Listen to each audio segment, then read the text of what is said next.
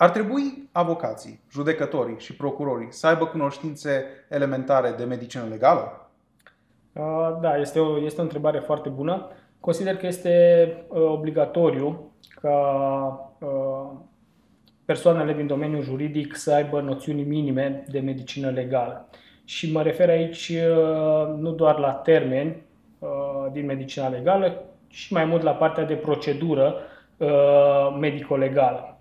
De ce spun procedură medico-legală? Pentru că în practică se întâmplă de foarte multe ori să avem, să zicem așa, mici probleme în care avocații, procurorii sau chiar judecătorii nu știu, să zicem așa, competența teritorială, în sensul că solicită efectuarea unui raport de expertiză în, într-un anumit serviciu de medicină legală, când de fapt ar trebui să-l solicite într-un alt serviciu. Spre exemplu, nu știu, să zicem că s-a efectuat un certificat medico-legal la, la serviciul de medicină legală din Alba. Da? Ulterior, se solicită un raport de expertiză, doar că de această dată acest raport se solicită la Institutul de Medicină Legală din Cluj. Da? Pe când, din punct de vedere procedural, acesta se putea solicita în cadrul aceluiași serviciu, da, în cadrul Serviciului de Medicină Legală din Alba. Da? Faptul că nu se știe acest, acest tip de procedură sau această competență teritorială, de multe ori avem, să zicem așa, mici, mici probleme în, în această zonă. Da? Pe de altă parte, din câte știu, referitor la noțiunile astea de medicină legală, facultățile de drept au această materie opțională, în sensul că, în calitate de cadru didactic, am încercat de fiecare dată să le expun studenților, să zicem așa, elementele cheie din medicina legală, unde să fie atenți. Da? Și aici vorbim de zilele de îngrijire medicală, vorbim de uh, infirmitate, vorbim leg- de legătura de cauzalitate, da? Anumite noțiuni care, uh, să zicem așa, sunt mai greu de digerat, fie de procurori, fie de judecători, fie de uh, avocați, adică noțiuni interpretabile, să le spunem. O problemă pe care, pe care o avem, tot așa în practică, este legată de obiectivele medico-legale. Da? De aceea revin la importanța noțiunilor de medicină legală. În sensul că de foarte multe ori se solicită răspuns la anumite obiective care, să zicem așa, sunt uh, uh, imposibile sau nu există date în cadrul dosarului pentru a răspunde la astfel de obiective. Ca exemplu, un obiectiv pe care l-am avut a fost să se stabilească persoanele cu care medicul de familie a intrat în contact într-o anumită perioadă de timp. Și noi, ca medici legiști, nu avem această competență să stabilim persoanele cu care medicul respectiv a intrat în contact. A, și trebuia să stabilim și uh, diagnosticele acestora, adică să spunem de ce boli sufereau. Având în vedere că în dosarul cauzei nu existau, să zicem așa, astfel de dovezi, dar nu existau acte medicale sau nu existau declarații referitor la acest lucru. Și asta ți-a cerut-o organul judiciar, să înțeleg. Da, da, asta a fost o solicitare din partea organului judiciar și multe alte tipuri de obiective care de cele mai multe ori rămân fără răspuns pentru că nu sunt întemeiate. Sau există obiective care nu sună a întrebare, ci sună mai degrabă a explicație. În sensul că uh, literatura de specialitate spune că ar trebui să acordați mai multe zile de îngrijiri medicale. Punct. Ceea ce nu sună a întrebare, ci sună mai mult ca, nu știu, o explicație sau uh, sună mai mult ca un comentariu la un act medico-legal efectuat anterior. Să înțeleg că în relația uh, ta ca medic legist cu organele judiciare, tu tot timpul trebuie să fii cel care răspunde la întrebări și nu să soluționezi o speță, o problemă de drept sau o problemă de fapt. Și trebuie să te limitezi numai la ce ți se cere. Dar dacă nu ți se cere nimica, nu ai cum să realizezi. Uh, acum, domeniul ăsta sau activitatea în medicina legală, să zicem așa, este o activitate auxiliară, în sensul că activitatea noastră se învârte în jurul uh, domeniului juridic. Expertizele se fac la solicitarea organelor de urmărire sau la uh, solicitarea instanțelor. Sau, bineînțeles, și certificatele medico-legale care se efectuează la solicitarea uh, persoanei. Uh, dar, în afară de aceste solicitări, activitatea medico-legală este destul de restrânsă. Și de cele mai multe ori ne rezumăm în a răspunde la obiectivele formulate în cadrul uh, ordonanțelor. Există, într-adevăr, situații în care uh, răspundem extra. Adică, dacă se pune uh, în discuție punerea în primejdie a vieții persoanei și nu avem obiectiv formulat în acest sens, noi menționăm în cadrul concluziilor da, dacă a fost sau nu a fost pusă în primejdie uh, viața persoanei. Asta este ca un fel de completare necesară la lipsa unei întrebări din cauza, să spunem, exact. lipsei de experiență a organului judiciar, care nu știe să o adreseze. Exact. Și aici revin iar la importanța, să zicem așa, noțiunilor de medicină legală pentru cei care activează în, în domeniul juridic. Dar voi cum relaționați cu organele judiciare? Aveți o colaborare în sensul de a le explica, de a, de a informa cu privire la elementele de medicină legală, ca ei, la rândul lor, să vă formuleze obiectivele mai corect și mai complet? Da, este, este o întrebare la care aș putea să vă, să zic așa, să vă dau și un, și un mic exemplu. Colaborarea, sau să zicem așa, relația profesională este bună spre foarte bună. Există și anumite excepții, adică există anumite situații, există anumite, să zicem așa, spețe în care fie avocatul, fie procurorul, fie judecătorul încearcă să împingă limitele medicale sau medico-legale. Da? Spuneam de acel exemplu și aici fac referire la, din nou la zilele de îngrijire medicală, în sensul că am fost puși să decalăm sau să decalăm, să... Uh, menționăm numărul de zile de îngrijiri medicale pentru fiecare leziune în parte. Da? Să luăm o persoană cu un politraumatism, cu mai multe tipuri de leziuni, da? În care trebuie să menționăm câte zile de îngrijiri medicale uh, erau nevoie pentru fiecare leziune în parte. Am făcut acest lucru în cadrul unui raport de expertiză, după care s-a cerut un, uh, un uh, supliment și la supliment s-a solicitat că uh, sunt greșite zilele de uh, îngrijire medicală, în sensul că ei le-au sumat și dădeau un număr mult mai mare față de cât am dat noi inițial. Da? Și atunci trebuie să încercăm să le explicăm și le-am explicat că zilele astea de îngrijiri medicale nu se dau, nu se sumează și se dă pentru leziunea cea mai gravă. Da? Nu au înțeles nici acest lucru și au luat leziunile cele mai grave, ultimele două, cele mai grave, și au spus că nici dacă se sumează ultimele două, nu se ajunge la un număr mai mare de zile de îngrijiri medicale. Adică au încercat de fiecare dată să împingă această limită a numărului de zile de îngrijire medicală, dar peste, peste, valoarea, peste valoarea reală. Am înțeles. Dar vorbim de zilele de îngrijiri medicale. Ia spune-mi, cum le definești tu și cum se calculează acestea? Uh, da, este, este noțiunea, să zicem așa, cea mai discutată. Uh, o discuție pe care o am cu studenții destul de, destul de frecvent, în sensul că vreau de fiecare dată să se înțeleagă această, această noțiune, pentru că de multe ori se confundă cu alte tipuri de, de zile, cum ar fi zilele de concediu, zilele de nu știu, recuperare medicală sau uh, zilele de spitalizare, să zicem. Da? Pe când zilele astea de îngrijire medicală sunt de fapt, uh, este de fapt o perioadă da? uh, prin care se estimează uh, gravitatea unei leziuni. Da? Se estimează din punct de vedere medico-legal gravitatea unei leziuni. Dacă este să o luăm așa practic, dacă vă imaginați, să zicem așa, avem uh, o riglă da? pe care punem tipurile de leziuni. Da? Pornim de la o durere subiectivă, da?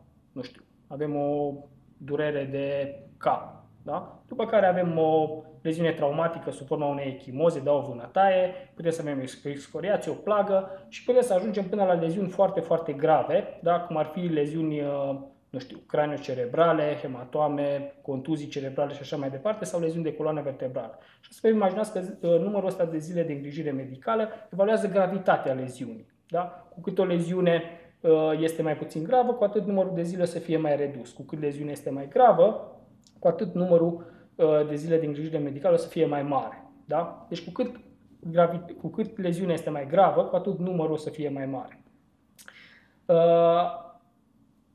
De aceea, în momentul în care noi acordăm, cum am spus și în exemplu anterior, acordăm aceste zile de îngrijire medicală, noi le acordăm pentru leziunea cea mai gravă, astfel încât până la vindecarea leziunii cele mai grave, celelalte leziuni de însemnătate mai scăzută sunt deja vindecate. Să luăm, spre exemplu, o persoană care are, nu știu, o fractură de tibie, două-trei echimoze și o plagă. Da? Deci până la vindecarea fracturii tibiale, celelalte leziuni traumatice, da, vânătăile, echimozele sau plaga respectivă să fie deja vindecate. Și atunci numărul noi îl dăm doar pentru leziunea cea mai gravă. Da?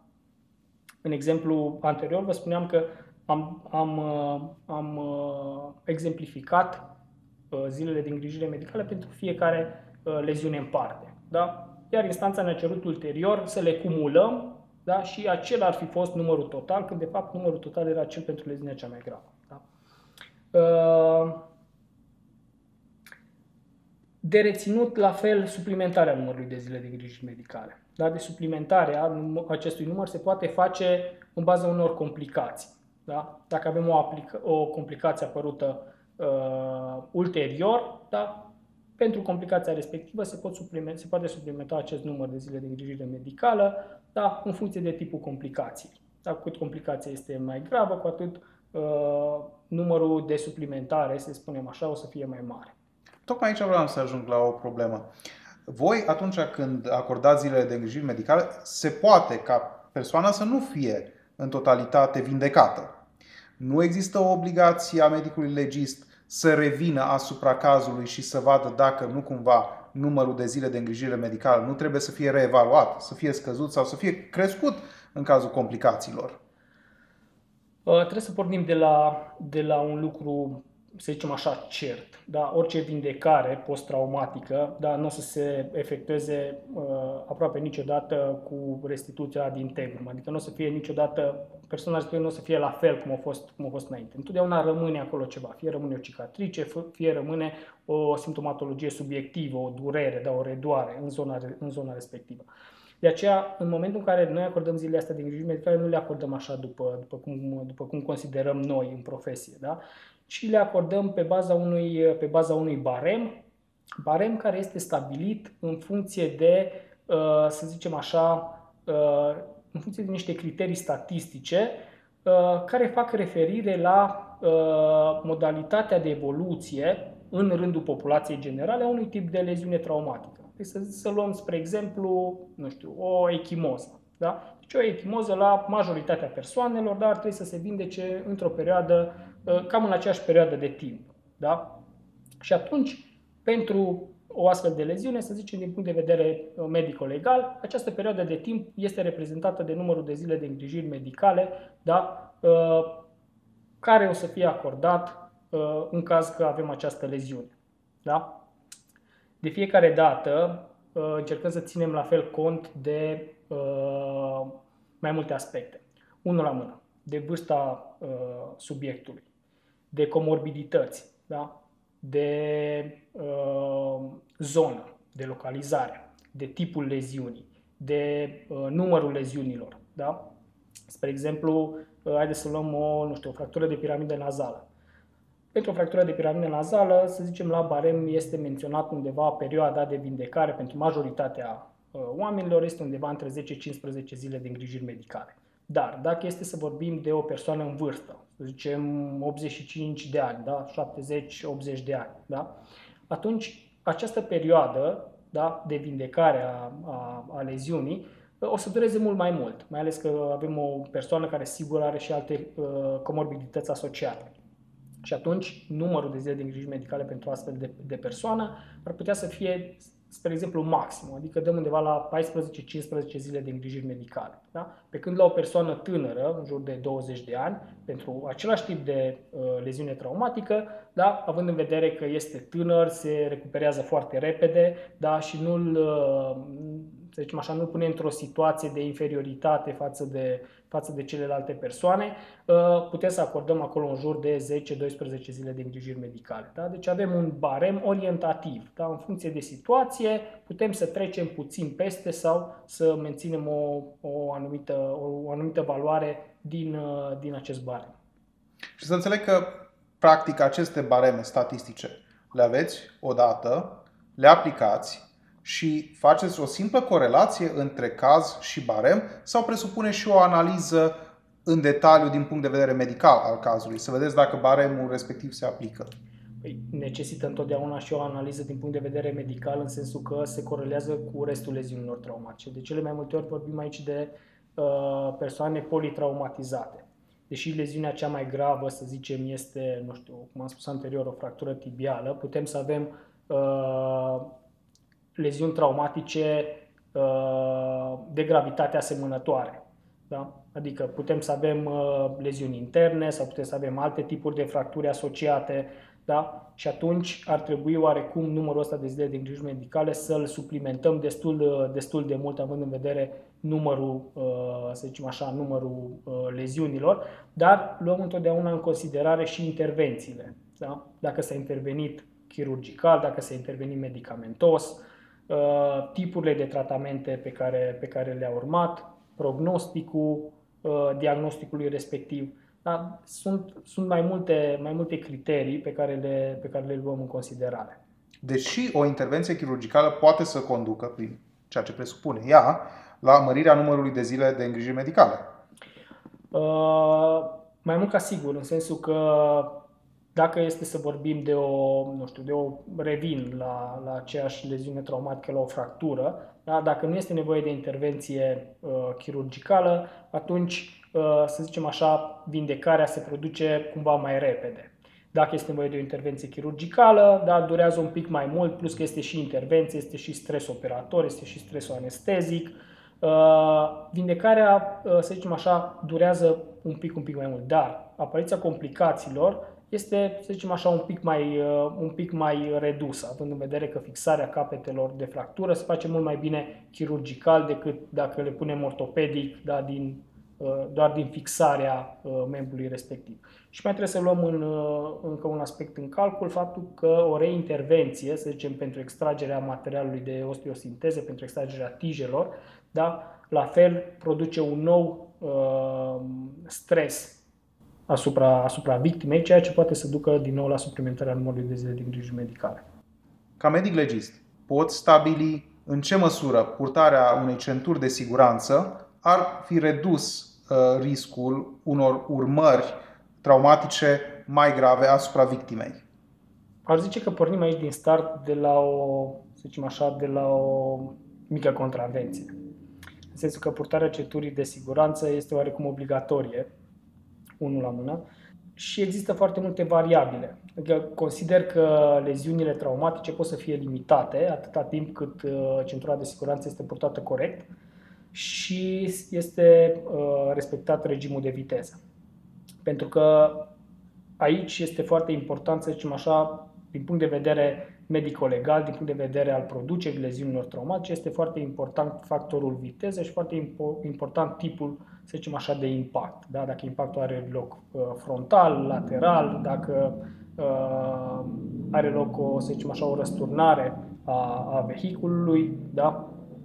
De ce spun asta? Pentru că la viteze mari, în momentul impactului, inclusiv centura de siguranță poate să producă leziuni traumatice. Da? Poate să producă fracturi la nivelul cutiei toracice sau inclusiv rupturi la nivelul, la nivelul organelor interne. Dacă este să vorbim de mecanismul de producere a leziunilor traumatice în cadrul accidentelor rutiere, de obicei la ocupanți avem ca mecanisme mecanismul de un prim mecanism, să zicem așa, de hiperextensie și, și sau hiperflexie, da, a capului în momentul impactului direct, în momentul în care capul se deplasează foarte repede în față, după care foarte repede în spate, putând să apară leziuni la nivelul coloanei vertebrale cervicale. Da? Alte mecanisme sunt cele de lovire uh, cu sau de corpuri dure din interiorul unui autovehicul, în sensul că în momentul dezaccelerației șoferul, da, se lovește fie de volan, fie de bord, fie de parbriz. Da? Rolul centurii de siguranță este de a limita această mișcare a ocupantului spre uh, în față. Da? Să nu ajungă să, să se lovească de, de, aceste, de aceste elemente.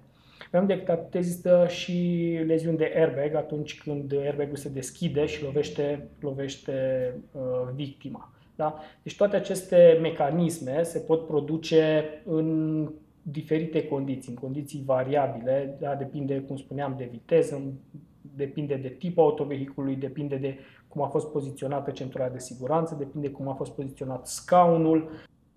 Dacă tot vorbim de mașini, haideți să ne referim și la o altă problemă curentă. Cum se realizează calculul alcoolemiei unei persoane?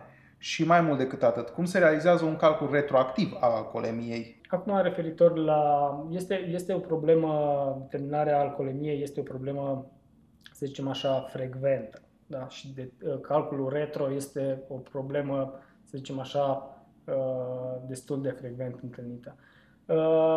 La momentul actual, din, din câte știu, există o, o normă dată de Consiliul Superior, prin care se menționează că uh, serviciile și instituțiile de medicină legală din țară trebuie să folosească metoda gaz-cromatografică de determinare a alcoolemiei.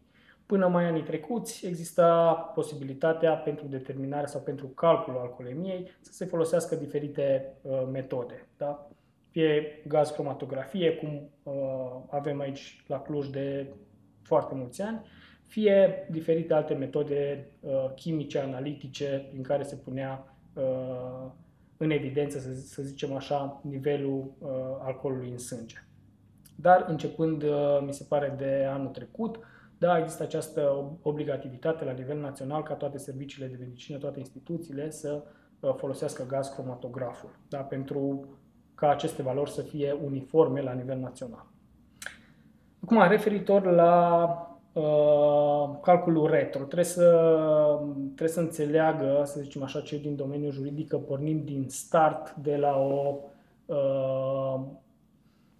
de la o estimare, da? De la o valoare a alcoolemiei, o valoare teoretică, o valoare pe care subiectul o avea în momentul comiterii faptei respective sau în momentul comiterii accidentului rutier sau mai știu eu ce alt, alt, tip, de, ce, alt tip de eveniment. Uh, există și aici, la fel, foarte, foarte multe variabile, în sensul că valoarea alcoolemiei variază în funcție de vârsta persoanei, în funcție de constituție, în funcție de greutate, în funcție de tipul de alcool, în funcție de cantitatea alcoolului, în, uh, în funcție de uh, alimentație, dacă a mâncat sau nu a mâncat uh, ceva înainte. Uh, există Cum spuneam, foarte multe variabile, dar pentru toate uh, aceste variabile s-a considerat că uh, prin metoda Widmark, prin folosirea curbei Widmark, este, să zicem așa, uh, modalitatea cea mai uh, uh, corectă prin care se poate aprecia uh, valoarea alcoolemiei. Și atunci, uh, de fiecare dată când se solicită uh, calculul retro, se folosește această metodă. Dar, pentru a putea să fie cât de cât uh, corectă această estimare a alcoolemiei, uh, există nevoie de uh, sau trebuie îndeplinite câteva condiții. Și aici, la condiții, avem în primul și în primul rând uh, alcoolemia, care trebuie să fie în faza de uh, eliminare. În sensul că uh, alcoolul, da? Trebuie să fie în acea fază în care el se elimină din, se elimină din, din corp. Și cum putem să verificăm acest lucru destul de ușor? Este prin compararea celor două probe recoltate, celor două probe biologice recoltate. Da? În sensul că prima probă recoltată trebuie să aibă o valoare mai mare, iar cea de-a doua probă trebuie să aibă o valoare mai mică. Da? Și așa putem să stabilim că uh, alcoolemia este în faza de uh, eliminare. Da? Uh, mai mult decât atât, pe lângă această condiție, trebuie să ni se pună la dispoziție și alte, uh, și alte elemente, da? Cum ar fi tipul de alcool consumat, ora la care uh, s-a consumat uh, ultima dată alcoolul, uh, valoarea uh, alcoolemiei în aerul expirat, da? Sau valoarea alcoolului etilic în aerul expirat, cele două probe, valoarea probelor uh, biologice recoltate, Uh, și de asemenea dacă uh, persoana respectivă a mâncat sau nu, adică a băut pe stomacul gol sau nu. Este important dacă alcoolul s-a consumat pe stomacul gol sau dacă s-a consumat după o anumită, să zicem așa, ingestie alimentară. În sensul că uh, dacă s-a consumat pe stomacul gol, faza de eliminare ar trebui să apară în jur de, să zicem, în jur de aproximativ patruzeci patruzeci și cinci de minute. Dacă s-a consumat pe stomacul plin, faza de eliminare o să apară mult mai târziu, în sensul că se absorbe mult mai greu și se elimină mult mai târziu. Da? Deci, în jur de, hai să zicem, undeva în jur de uh, nouăzeci la o sută de minute, cam așa, cam o oră jumate, da? după, după ingestia uh, de alcool.